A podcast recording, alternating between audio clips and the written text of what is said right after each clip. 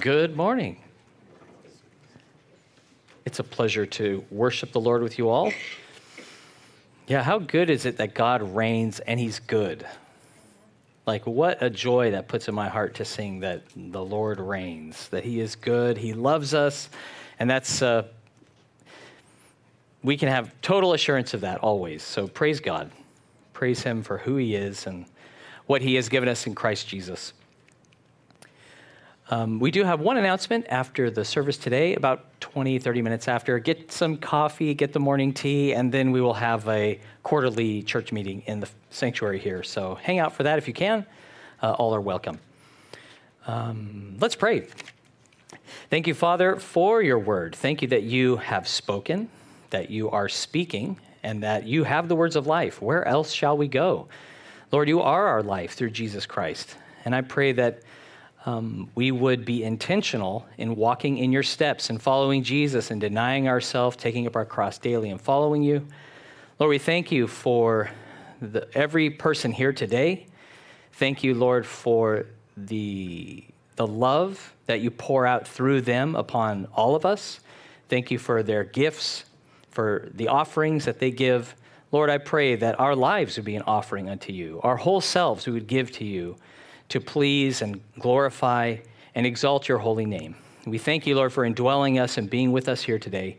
And I pray we would hear your voice and walk in obedience with joy. In Jesus' name, amen. One thing you realize when you go to Israel is uh, things are not quite as far away as you thought. And then sometimes there's some that are much further away, where you read in the Bible one sentence and it's like they went from Jerusalem to Caesarea. And you're like, oh, okay, that was a bit of a journey. And the transportation would take a long time. It could take days, weeks, months riding or um, walking, usually walking, or taking a voyage on a ship to distant destinations. And with all the advances of technology and transportation today, like we can travel massive distances that were impossible. It would be impossible to go from one place to another in such a short time. And we can do so in a padded seat in air conditioning and not even move a muscle, not even break a sweat. So, what used to be totally impossible, going from the United States to Australia in 13 or 14 hours, that what would be to them a miracle, to us, it happens for thousands of people every day. And it's pretty amazing what can happen um, because of physics and engineering and precise manufacturing. I was reading on average, a spacecraft can launch from Earth and land on the moon within three days, traveling some 386,000 kilometers. And you're like, wow, that's amazing. And uh, it's like there are things possible today that, are, and just by in the physical realm, things possible that were impossible and unthinkable in the ancient times.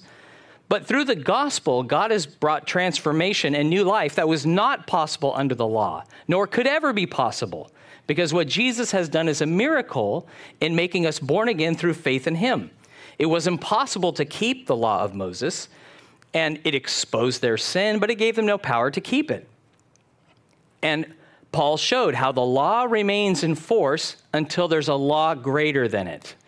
Um, the law of sin and death reigned, but now the law of the Spirit of life has overruled that for those who trust Him. So, and the huge example uh, or the huge difference between the two of saying, like, well, you have the, the law of gravity that keeps us earthbound, it's able to be overcome by aeronautics. The law of gravity sticks around. The big difference, the huge difference, is that um, the law of sin and death has been abolished. Its power broken over us who are in Christ, and now we live this new life through Christ. And God wants us to experience that new life, not just know it exists out there somewhere, but to actually experience the joy of the Lord, the victory over sin, the power of God unto salvation daily that we have through Jesus. And so, to, to uh, follow up in our passage where we start in chapter 8, if you want to turn there, Romans chapter 8, Paul had discovered a law It wasn't written on tablets of stone, but he says, I've, no, I've discovered this law that when I want to do good, evil is still in me. He had been forgiven, he had been freed from the power of sin, but there was still this echo of sin. There was still this uh, tendency in his flesh towards sin. He delighted and desired to do good, but this tendency remained, and it battled against his mind. It was like arguing with him. He wanted to do what's right, he wanted to deny himself and follow Jesus, but there was this draw, there was this temptation. And he asked, Who will deliver me from this body of death? Thank God we have victory and deliverance freely offered through Jesus our Lord. So that's where we come to in Romans 8, verse 1. There is therefore now no condemnation to those who are in Christ Jesus, who do not walk according to the flesh, but according to the Spirit. Because of what Jesus has done for born again Christians, we are in Him. There is therefore now no condemnation to us. Condemnation, it means to declare guilty and wrong, to doom to punishment. We have sinned. We have fallen woefully short of God's righteousness. We were rebellious enemies of God. We deserve death and eternal destruction.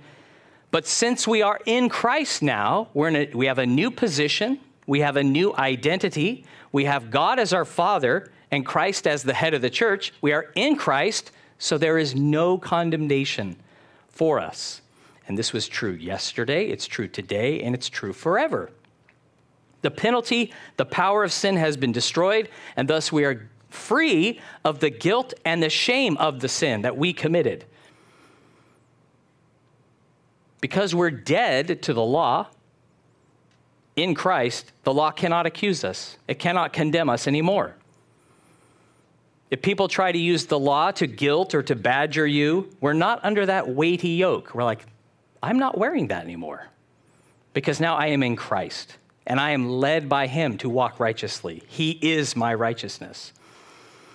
From what I've read, some of the older copies of this text, it stops at Christ Jesus. You wouldn't want to read this, and it, would kind of undermine his whole point up till now if you continued on without taking other scriptures into context. That um, it would be inaccurate to say our lack of condemnation is conditional upon good performance. Know that it's by the grace of God, what he has accomplished once and for all that we there is no condemnation. It's not like, well, you're not condemned if you're always good. That's not what he's saying. He's saying, no, there's no condemnation because we're in Christ Jesus. And we're no longer under law, but grace. And how awesome that is to know there is therefore no condemnation to those who are in Christ. We were once in sin, now we are in Christ. We're united with one we're united with Christ. He is the head of the church, the body. And it's interesting, some of the ideas or assumptions that we can have that are not scriptural. We may have heard it once, or we, th- we thought that's just how it was, but the Bible never told us. I, I would get the idea or impression that some people would think, you know, God loves me because he loves Jesus. And because I'm in Jesus, he loves me. But know that he loved you he died for you while you were still a sinner. And he's, he loves you now as a son, as a daughter. It's not that the father sees the sinner and he's bristling with rage and wrath and ready to destroy the sinner, but Jesus is like meekly, mildly, Oh, Father, he or she is with me. Okay, for your sake, I won't destroy this sinner. That's not a biblical view at all. God has redeemed us. He, he loves us, He delights in us.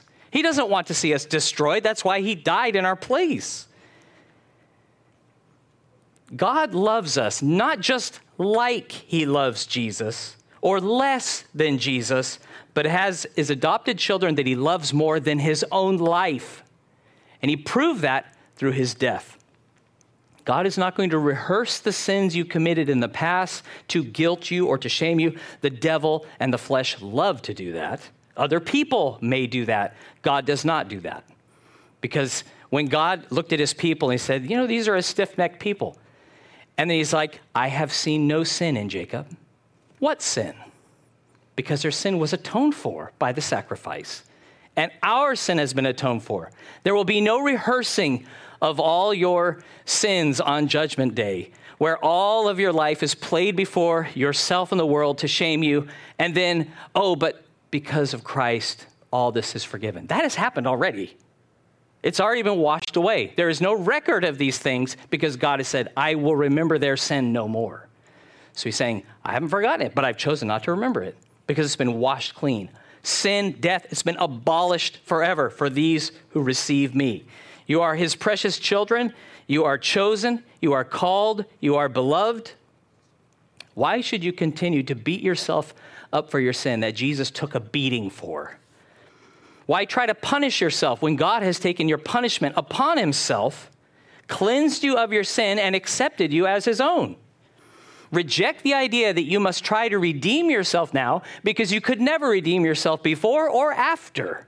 Jesus has redeemed you, He is our redemption. Romans 8, verse 2. For the law of the Spirit of life in Christ Jesus has made me free from the law of sin and death. For what the law could not do, in that it was weak through the flesh, God did by sending his own Son in the likeness of sinful flesh on account of sin. He condemned sin in the flesh that the righteous requirement of the law might be fulfilled in us who do not walk according to the flesh, but according to the Spirit. Up till now in the book of Romans, the Holy Spirit has only been mentioned a handful of times. In this chapter alone, the Holy Spirit's mentioned 19 times. So we are told through this passage how God has given us the power of salvation through the Spirit and also the power for sanctification through the indwelling Spirit. And that's going to be a point of emphasis throughout this entire chapter.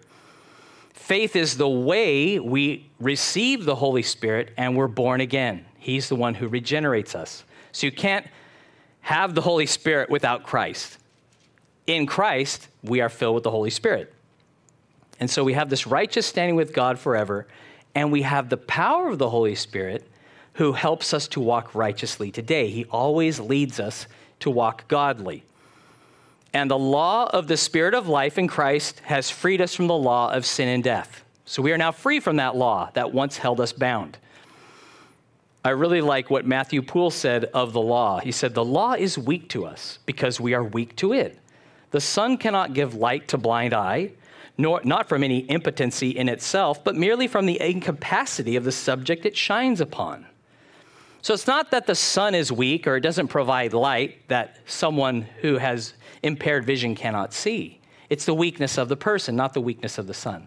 So he's saying the law, it's good, but it wasn't able to cure our blindness. It wasn't able to raise us from spiritual death and damnation, but Jesus is. He is the light of the world. He opens the eyes of the blind. He gives life to those who are dead. As Joshua was enabled to do what Moses could not do, to cause the people to enter the promised land, and to subdue their enemies and find rest, so Jesus did for us what the law could never do. The law couldn't save us because of our inability to keep it. So God sent his own son in the form of sinful flesh, though without sin. He put on a human body to condemn and to destroy sin, to save sinners. So that's why he has come. You can never obtain freedom from the law through the law. There has to be something greater than that who has now abolished that so that we have now a new law in operation, the law of spirit, of life.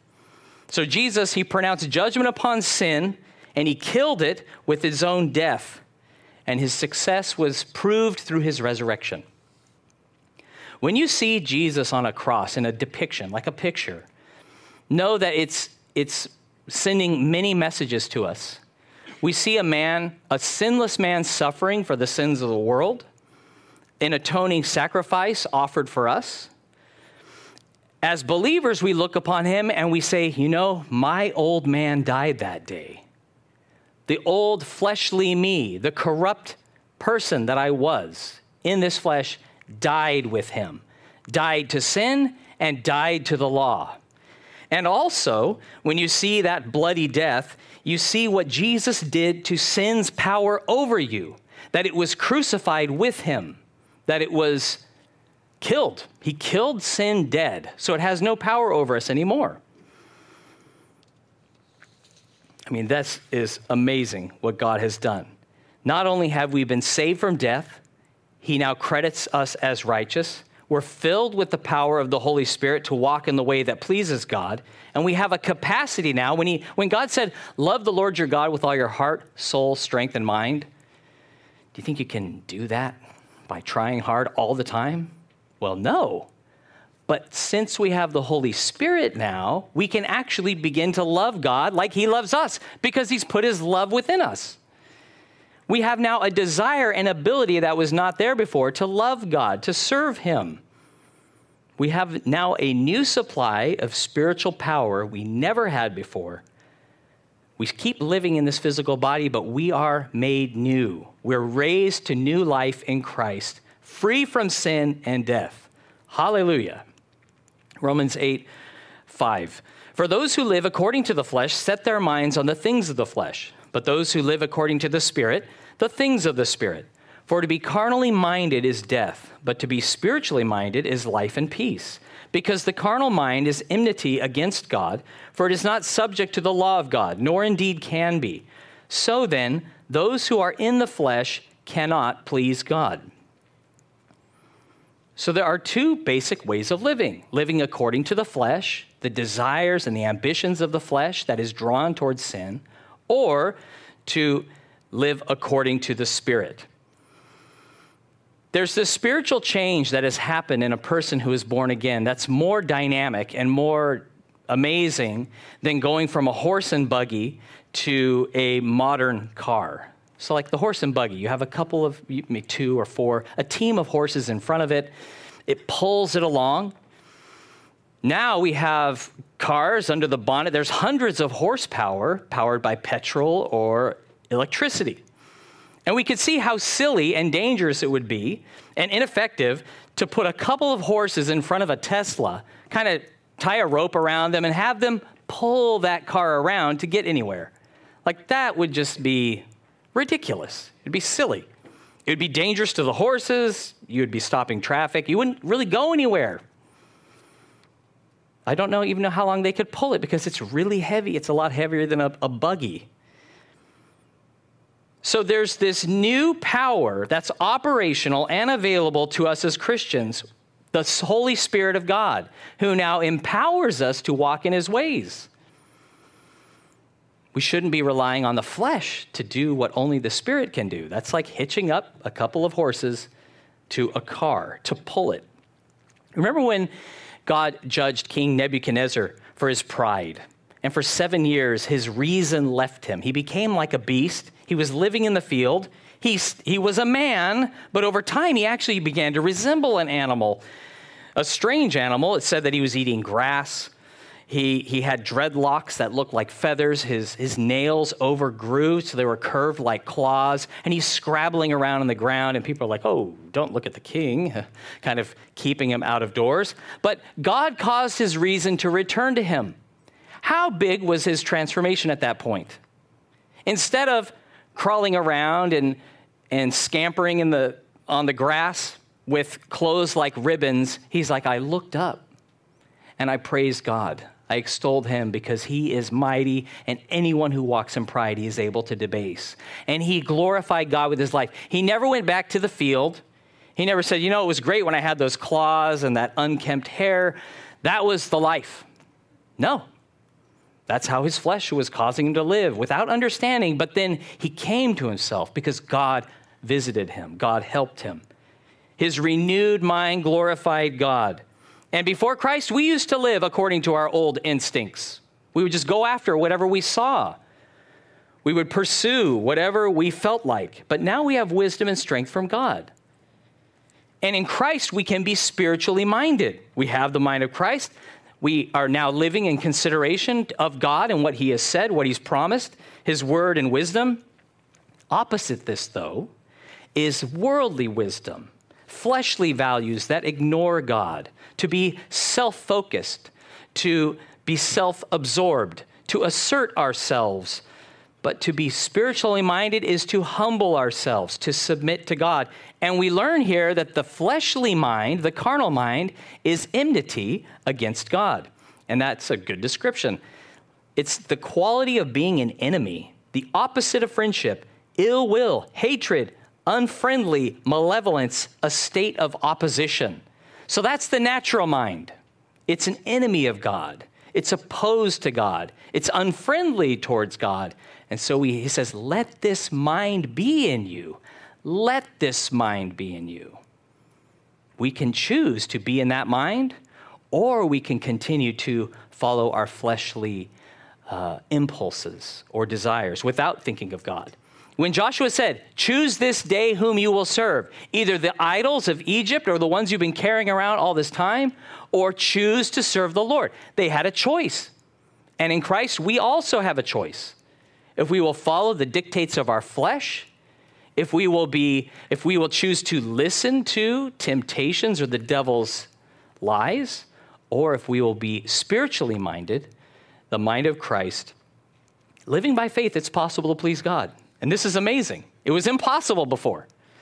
Colossians 1 21 and 22, it says, And you, who were once alienated and enemies in your mind by wicked works, yet now he has reconciled in the body of his flesh through death to present you holy and blameless and above reproach in his sight. This is who he has made us to be. Christianity is not just about doing good, it's about what God has made us to be. And thus, out of that identity, in being in Christ, He makes us holy. He has made us righteous. So, how can we know if we're living according to the flesh or the spirit? I recall in year eight biology, we were learning about genetics, and we were each given a small rectangle of PTC paper. Has anyone else done this test? To see if you're a taster or a non taster? So, anyway, it's coated with this chemical that when you put it on your tongue, some people can taste it, about 75% of people. And it tastes bad. Uh, it was a very bad test for me, a bad tasting test. It was painless, but like, I don't want to eat that. But 25% can't taste anything. This was, a, this was a bit of a shock to me that like you can be tasting the same thing, but one person, they can't even taste it, but someone else, they're like, oh, get that out of my mouth. That's disgusting and I was one of those. But so he provides this very easy test like, can you taste this or can you not taste this? Very easy to administer. Are you minding the flesh or Christ? Who are you minding? What do you often think about? What grabs your attention?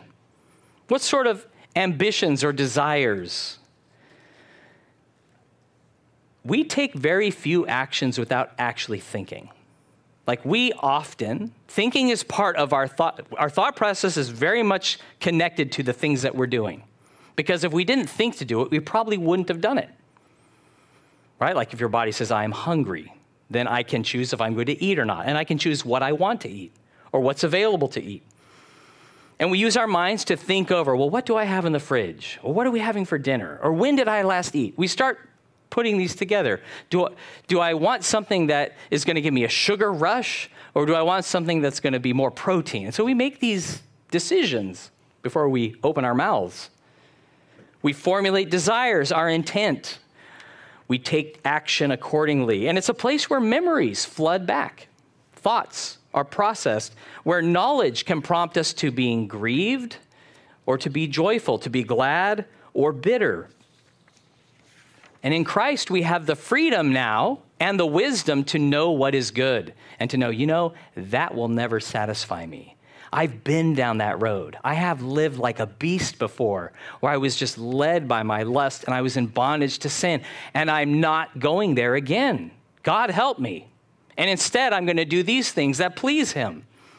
Now, the unregenerate, they don't have this kind of battle that's going on their head because God is in none of their thoughts but because God is in us. We're not just thinking about Him, He's in us. He's speaking with us, He's guiding us, and He's helping us. He is empowering us to do what is right.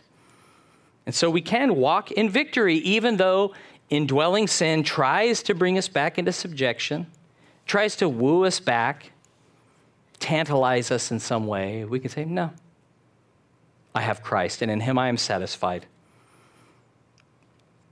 So, who or what am I minding? Who am I obeying right now? Romans 8, verse 9. But you are not in the flesh, but in the Spirit, if indeed the Spirit of God dwells in you. Now, if anyone does not have the Spirit of Christ, he is not his.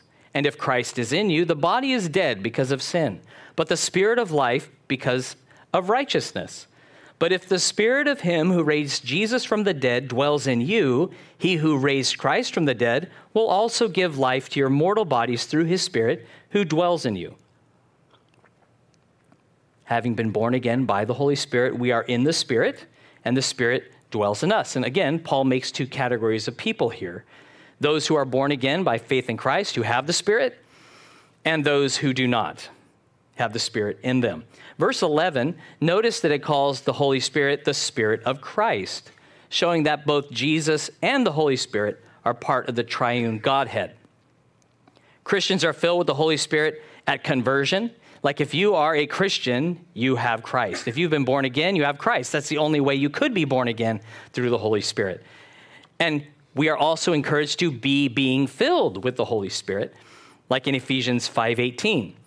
And this is what Paul prayed in Ephesians 3:16 for all Christians. He says, "To know the love of Christ which passes knowledge, that you may be filled with all the fullness of God." And if we, being evil, know how to give good gifts to our children, how much more will our Father give the Holy Spirit to those who ask Him? So we can be filled. You don't have to go, well, am I filled or not? Well, if you are born again, you have the Spirit in you. If you do not, if you're not, if you do not have the Spirit in you, then you are not born again. You are not a Christian. Um, the baptism of the Holy Spirit, the subsequent fillings of the Holy Spirit, that is freely on offer for all who thirst and draw near to him. If we are thirsty, let us come to Jesus and drink.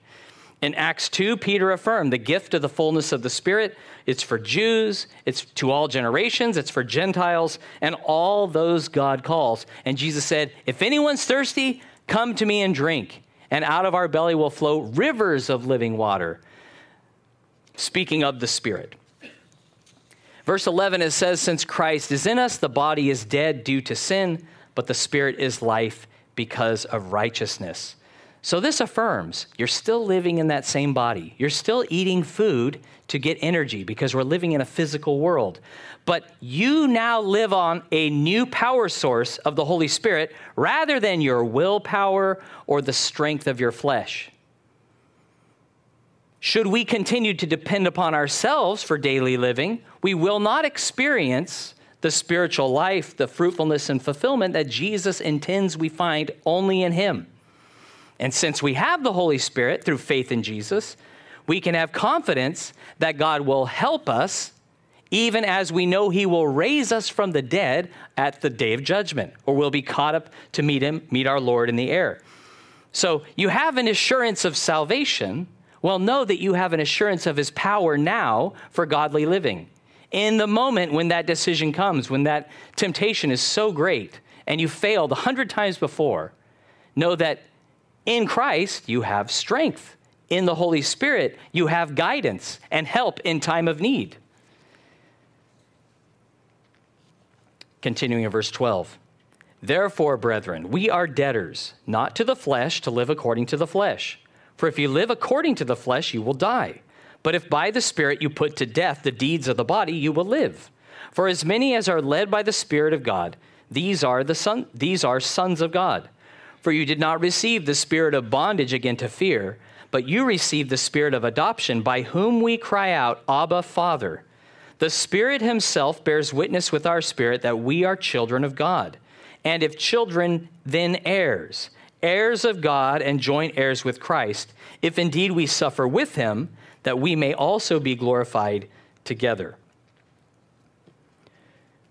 I'm sure everyone here knows the feeling of obligation.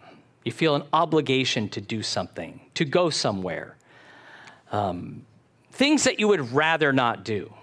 Like, well, it's, I'm obliged to do that, or I, it's, it's my obligation, it's my duty to go to that family event that I would rather be, have over, or to go to that uh, meeting that I'm, I'm obligated to attend as a member. I have to be at this meeting. I don't want to be at the meeting, but I have to be there.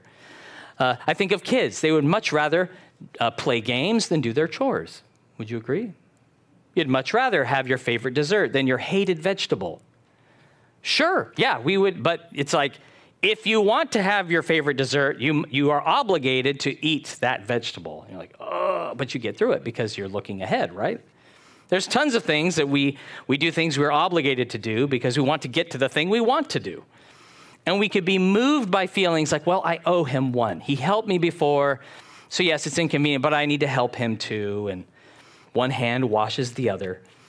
But before Christ, our flesh, it was leading us to ruin. And so he's like, You're not indebted to the flesh for anything. You're not indebted to this world for anything. You owe God. You are indebted to Him. Your obligation is to serve and honor and glorify Him. He's your Father now. And if you say, Abba, Father, if you say, if you call God your Father, that's by the Holy Spirit. It's by the Holy Spirit in you. You could even say that or imagine that's possible. But we know that it's not even possible or probable, but it is the truth because we are in Christ. We're debtors to God and not the flesh because our flesh was leading us to ruin. But now, through the Holy Spirit, the sacrifice of Christ, we've been born again. We have this sure hope of heaven. A fleshly mind, it's a bit like an abusive ex partner who will do or say anything to try to rekindle the old romance. And if we don't respond to the sweet talk, well, the flesh turns a bit nasty, tries to put our, our past guilt or our sin maybe to make us afraid. And we have to realize the flesh is all for itself. You are not your body, you are more than a body. He has redeemed you who are living in that body. He's going to give you a new body someday. You don't owe that body anything as far as that you are now bound, you are obligated to serve it. No, we serve the Lord who's redeemed us, not the flesh anymore, not that old way of thinking. Like in the Godfather movie, who made offers that people couldn't refuse. You know, every offer, every request, every demand the flesh puts upon you, you can happily refuse because God is your Father and the Spirit of Christ dwells within you. So you can say, no, and you can be happy about it and not in fear. By the Spirit of God, we can put to death the deeds of the body, and we can experience an abundant life that Christ has prepared for us, that He is for us. We've received the spirit of adoption rather than the spirit of bondage, where you now have a new father. You are in a relationship with God now as his beloved child. Every sin, every addiction that once made you a slave, the power of God has executed it. And we need not be wooed back again. We don't have to listen to the echoes of the flesh that beg us back to bed. I think of Potiphar's wife tempting Joseph. She's like, Come to bed with me. And he said, How can I do this great wickedness and sin against God? He said no to sinning by the power of the Holy Spirit, and so can we. He was a man in whom the Spirit dwelt. Pharaoh could see it later on the line, and we can see it. David, he is also a man filled with the Holy Spirit, but he followed the folly of listening to the flesh right? He was operating in a fleshly mind when he was on the rooftop and he's watching this. He's, he's, looking out the window and whoa, there's someone bathing out there. What did he do? He made inquiries. He sent messengers. He summoned her to his house. He brought her into his bed. He slept with her, and she was a married woman. And when he, when he found out she was pregnant, what did he do? He was afraid that someone would find out. So he concocted a plan to to have Uriah go home and if he was intimate with his wife, well, then they could think that baby was theirs, but that wasn't working. Uriah was a very honorable, devout man. And so he killed him. Indirectly, but he killed him to hide it. Had he been walking in the Spirit, had he been listening to the Holy Spirit when he was walking on that roof, he could have said no to sin. He could have confe- turned from that image, confessed his lustful looks before the Lord, and seek God for forgiveness. That was very possible in the power of the Spirit, but in the power of the flesh, he followed that rabbit hole to ruin, and it led to death. We know where the, we have the Holy Spirit because he bears witness we are the children of God. God is not some distant relative you just heard about. No, he dwells in us. We know him and he knows us. It's not by a gut feeling we know this, but verse 14 it says we're led by the Spirit of God. So rather than following our natural impulses, we have godly desires that we never had before. Galatians 3:26 it tells us objectively, "For you are all sons of God through faith in Christ Jesus." That's why we're sons of God because of Jesus, not because we deserve it, not because we're perfect. It's because he is. And verse 17 it says we are heirs of God and joint heirs with Christ. We have an eternal inheritance offered us, not by anything we do, but by, because of who Jesus has made us to be children of God by faith in him. It's God's good pleasure to give us the kingdom. It's not about crowns and uh, mansions or money. He says, You're co heirs with Christ. All that I have is yours. You're like, wow. And he's like, even, even him, right? We're one with him. It's so awesome. We have this living hope suffering with Christ, we know we will be glorified together. Now, notice, um, let's see, make sure that I'm got this right. So at the end there, uh, it says in verse 17, if indeed we suffer with him, that we may be glorified together. Notice that it does not say suffer for Jesus suffer with him. If you suffer, he suffers. He is willing to suffer with you. He has shown that through his death. And he is with us. He suffers with us. He knows exactly what we're going through. We don't have to explain anything to him as if he doesn't know. He continues to bear our burdens every day. And so we can Rest assured and have confidence in his love, in his presence, and that in our pains he has redemptive purposes that he will fulfill. Our call is to trust and obey him. Let's go to Romans 18, 8, 18 uh, to verse 21. For I consider that the sufferings of this present time are not worthy to be compared with the glory which shall be revealed in us. For the earnest expectation of the creation eagerly waits for the revealing of the sons of God. For the creation was subjected to futility, not willingly, but because of him who subjected it in hope. Because the creation itself also will be delivered from the bondage of corruption into the glorious liberty of the children of God. In the scripture, we see many examples of suffering people faced, whether it's being hated, persecuted, mocked, imprisoned, even being killed. Stephen was stoned for the wisdom of God that spoke through the Holy Spirit through spoke through him, the wisdom of God and it said it cut the hearers to the heart. And he says, When I look at the present sufferings, which were really intense and severe, that caused the, the Jews to scatter into the known world, he says, When I compare those sufferings to the glory that will be revealed in us, and I would say even the glory revealed in us through the power of the Holy Spirit, there's no comparison. The sufferings are like nothing compared to the glory that will be revealed. Not even comparable. So the benefit of being a child of God was infinitely better than any amount of suffering could take the shine off of. We say of suffering, like, oh, that's heavy, right? You know, something sobering. Oh, that's a heavy thought. Well, it's nothing compared to the eternal weight of glory that we have in God. Let's just turn to 2 Corinthians 4 6 through 10 we'll finish with this passage 2 Corinthians 4 6 through 10. In our, we wonder sometimes what God is doing or why He waits when we're desperate for help and suffering, we're struggling, we're experiencing pain. Well, this gives us some insight into that.